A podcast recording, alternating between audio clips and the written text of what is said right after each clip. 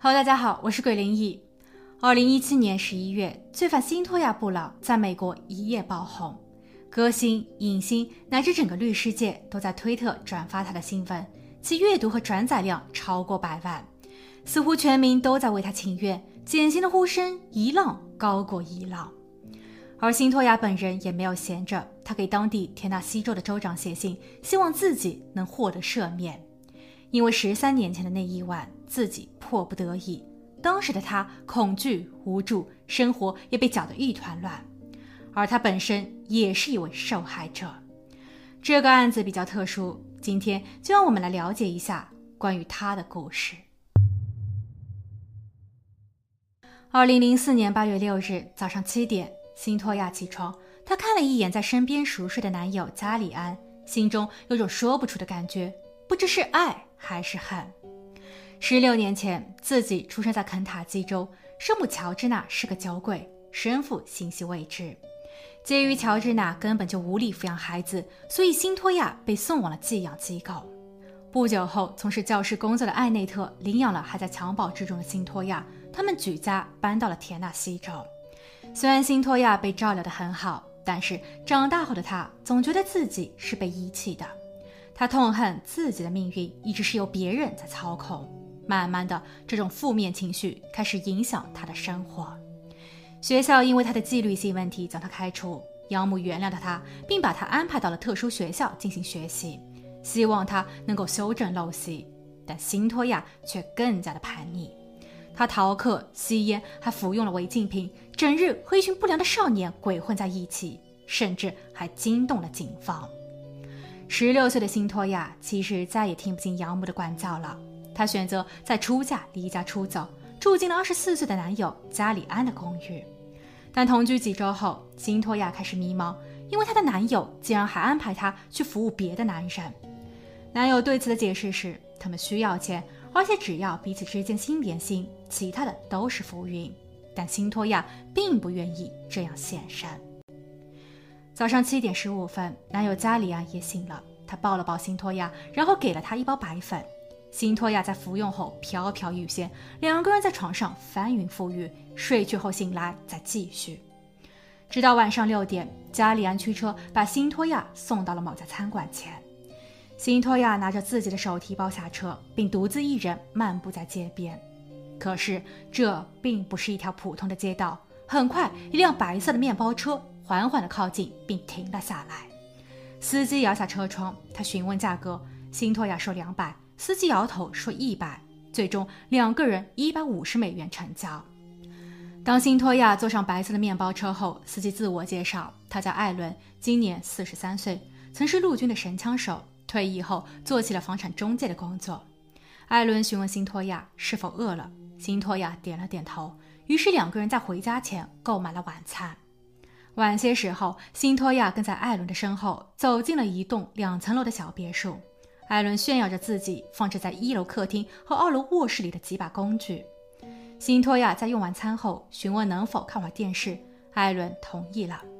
根据辛托亚在后期的供述，电视机摆放在1楼，那里距离大门比较近一些。当时的他总觉得艾伦会对自己不利，例如在完事后解决掉自己，所以他随时准备借机逃离。可是艾伦盯得很紧，辛托亚并没有找到合适的机遇。当艾伦有意无意地想要开始交易时，辛托亚借口自己有些累，不如两人都先小睡一会儿。然后他们一起走上了2楼。进入卧室后，辛托亚一直在装睡，她想等艾伦睡着后自己再逃出去。可身后的艾伦频繁的上下床，由于辛托亚背对着他，所以也不清楚他在搞什么鬼。但艾伦第5次爬上床后，他的手便开始不再老实，一只手掐住了辛托亚的脖子，另一只则摸向了辛托亚的大腿。假装睡着的辛托亚推了一下，艾伦收回了双手，然后他翻转身背对着辛托亚。也就在此时，辛托亚立马从自己的手提包里掏出手枪，然后对着艾伦的后脑勺就是一发。因为辛托亚认为转身的艾伦是去取武器的，如果自己不先动手，那么接下来倒霉的便是自己。他在完事后拿走了艾伦的钱包、2支长枪和车钥匙，然后与男友加里安会合。2天后，警员找上了门，辛托亚被捕，而此后的10余年里，他经历了3次庭审，整个过程可以说是跌宕起伏，伴随着惊慌、愤怒、疲惫、惊喜、迷茫与压力。第一次上庭是在2004年11月，在案发3个月的听证会上，检方指控辛托亚抢劫、欺诈、非法持枪和蓄意谋害的罪名。检察官试图将辛托亚的案子转交成人刑事法庭，因为他所犯下的罪行太过恶劣。而根据田纳西州的规定，类似的案件一旦被确认进入到成人法庭，那么在量刑方面，起步就是60年监禁，并且51年内不得假释。辛托亚的律师极力反对，因为在他为辛托亚请了不同的心理医生进行检查后，发现辛托亚的心理和精神疾病远比他们所预料的还要严重。他的情绪极不稳定，发作时甚至会有暴力行为的产生，他有贝塔妄想症以及严重的人格障碍。另一方面，律师还特意找来了辛托亚的生母乔治娜。当乔治娜被问及他和他的家族其心理和精神状态是否健康时，乔治娜追忆到了自己的外婆，也就是辛托亚的曾外婆。老太太有酗酒的恶习，神志不清，她最后自杀身亡，家人们都说她昏了头。而乔治娜的母亲琼安也是精神有点不太正常，在乔治娜就读2年级时，琼安往自己的肚子上开了一枪，幸好她被及时的抢救了回来，但后期在乔治娜的眼里，母亲琼安总是神神叨叨，无理取闹。乔治娜不再得到母爱，她在那一段时间经常被邻居家的大叔所侵犯，她借酒消愁，并逐渐成为了酒鬼。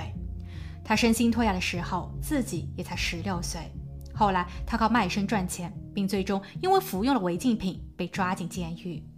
而乔治娜发现女儿辛托亚与当年的自己很像，性格和心态相对的孤僻、偏激和易怒。所以医生们不排除辛托亚可能是从母亲这遗传的精神疾病，他们给出建议，希望能针对辛托亚进行1对1的封闭式治疗。律师诉求将案件保留在少年法庭，把辛托亚扣在少管所，并同步接受治疗，直到规定的19岁后，根据他的表现再量刑或释放。但听证会上，当检方提出辛托亚的罪行是在他神志清醒的状况下做出的，辛托亚在案发当日还偷走了艾伦的钱包，他承认又计划在次日重返案发地偷更多的，所以这是有预谋的犯罪时，辛托亚十分激动地顶了句：“我根本没有必要到了他家后才干掉他。”最终，法官决定将狂傲的辛托亚转入成人法庭。2年后，辛托亚第2次站上了法庭。比起第1次的庭审，他稳重了许多，不再那么的激动或焦躁不安。他表示自己过去错爱了男友加里安，加里安其实就是一个皮条客，在与他生活的那段时间里，自己并没有少挨过他的打骂。律师提出，案发当日辛托亚无知地接受了违禁品，这导致他全天都处于精神亢奋或是神志不清的状态。他在夜晚因为自我防卫解决掉了嫖客，但其实这个女子的首个身份就是性交易的受害者，而在她被捕后还被警方给套路了。你有权保持沉默，但你所说的每一句话都可以作为呈堂证供。审问前你能和律师交谈，得到他的帮助和建议，审问中你也有权请律师在场，如果你因为经济原因负担不起，那么法庭可以为你指定一位律师。这是米兰达警告。警员在宣读后立马追问辛托亚：“你理解他了吗？在了解这些权利的情况下，你是否愿意与我沟通和坦言？”辛托亚回答了2个 yes。 之后警员又补充道：“那好，我们会与检察官做沟通的。”律师指出，这显然是警方经过了专业培训的陷阱话术，对话内容已经让辛托亚误以为只要自己说清楚案子的来龙去脉就可以获得减刑，但他并没有理解，开口代表着他放弃了米莱达权益，自证清白又往往是越描越黑，认错等于是在认罪，而即便律师不在场，他其后所说的所有证词也可以成为他被指控的依据。对此，检方并不买单，他们强调调查的整个过程都是全程录像，并不存在所谓的有失公平。而回到案件本身，首先辛托亚一开始就已经违法，他利用了女性的身份诱惑他人。但根据调查，受害者艾伦在案发前其实一直在参与当地的教会活动，他的主要任务就是帮助那些无家可归的人。而到那一日，艾伦停车靠近辛托亚，他的目的或许仅仅只是想给辛托亚提供帮助。毕竟如果艾伦想玩玩，想做某些交易，他根本就没有必要自我介绍。其次，根据现场的照片来看，艾伦侧卧在床沿边，双手枕在头下，十指相扣。法医判定他在离世后并未被挪动过，而这个姿势应当是睡着了。艾伦一侧的床下并没有枪支，所以辛托亚的行为也不能构成是自我防卫。再来反观一下辛托亚的这一枪，可谓是手法精准凌厉，所以更有可能的推理真相应当是艾伦把辛托亚带回了家。他提供了基本的帮助后，便独自回屋休息。辛托亚等艾伦熟睡后，悄悄潜入了他的房间，将其解决，目的是盗窃。第三点，辛托亚在被关押的期间，不止一次向别人坦白是自己动了手，这包括给他做健康评估的护士、3名监狱囚犯和辛托亚的养母。虽然辛托亚的养母艾内特纠正了这个说法，他认为辛托亚只是承认了这个行为，可这并不表示他故意为之，但最终法院还是给出了无期徒刑的判决。而辛托亚想要申请获释，他也必须等到自己的67岁。然而，本案还未完结，10余年后，他迎来了反转的机会。时间转眼间来到了2018年5月，辛托亚第3次回到法院。30岁的他看上去更加的成熟，他说他渴望自由，而他的后援团中除了律师、家人、医生，还有狱警、媒体和舆论。在过去的10余年里，一切都在改变。辛托亚的律师尝试推动新一轮的审判，他们又找到了另一个切入点——酒精。据了解，辛托亚的生母在怀孕时并没有停止饮酒，他用他本人的话来说，他当时以酒代饭。在孕期的前8个月，他每天都会喝下至少1瓶的酒，临盆前夕他还混合服用了一些违禁品。医学专家表示，这样的行为会造成胎儿酒精综合症，简单理解就是当酒精进入到胎盘后，阻碍了胎儿的成长，破坏了胎儿神经及脑部结构，最终导致孩子在出生后体质和心智的永久性缺陷。另一方面，在2012年，美国最高法院裁定，判处青少年终身监禁不得假释，其实违反了第8修正案中禁止残忍和不寻常惩戒的规定。而由此，法律界也开始针对青少年的犯罪定义和后续的量刑进行了多轮探讨。到了2017年，田纳西州修改法案，针对未成年的女孩，她们不可以再被指控为是妓女，因为她们的心智尚未成熟，而往往她们都是弱者。在这一条法案宣布的1周后，辛托亚的故事立马成为了热点。虽然依旧有人认为她是一个心机女，但也有人从不同的角度出发，给予了辛托亚同情、怜悯、宽恕与支持。她的经历被拍成了纪录片，而更多的大牌明星、歌星乃至律师为她请愿，因为辛托亚已经有了脱胎换骨的转变。她学会了冷静与健康思考，他对于自己的过往有了更深刻的认识，他向养母道歉，表示青春的傲慢让自己忽视了感恩。医生表示，辛托亚长大了，他在心智和社交方面都有了显著的提升。狱警也认可辛托亚是个守规矩的模范囚犯，他在监狱中完成了大学课程并取得了学位，他还在不断的努力，认真攻读着研究生的课程。社保部门的工作人员也补充道，在他们与辛托亚接触的过程中发现，他表现出了耐心、友善与真诚，他与所谓的罪犯已经完全脱钩。辛托亚本人还给州长写了一份很长的信，信中他对于自己的罪行表示忏悔，并表达了自己的诉求赦免。他想要一个没有监狱、铁丝网和玻璃挡板的生活，他认为自己的一生还很长，而接下去他会用善行去弥补曾经的过错。2018年5月的法庭上，听证会的主要目的就是判断辛托亚是否可以被减刑，出狱后的他能否融入社会，并最终回报社会。州长虽然有宪法赋予的绝对权利，但在他批准或是拒绝前，保释委员会的意见也相当重要。辛托亚的律师请来了多位证人，他们均表示受害者艾伦其实在对待女人的方面确实有一些问题，他会经常色眯眯地盯着女人看，又或是做出一些出格的举动，例如他给餐馆的女服务员写小纸条，表示你好漂亮，我想找个时间带你出去。还有一位证人透露，当他明确拒绝了艾伦的调戏后，艾伦在某一日强行占有了他。当然，这一些说辞顶多也只能算作佐证，而艾伦的家人则表示，那一晚的真相究竟是什么，现在只有辛托亚一个人知道。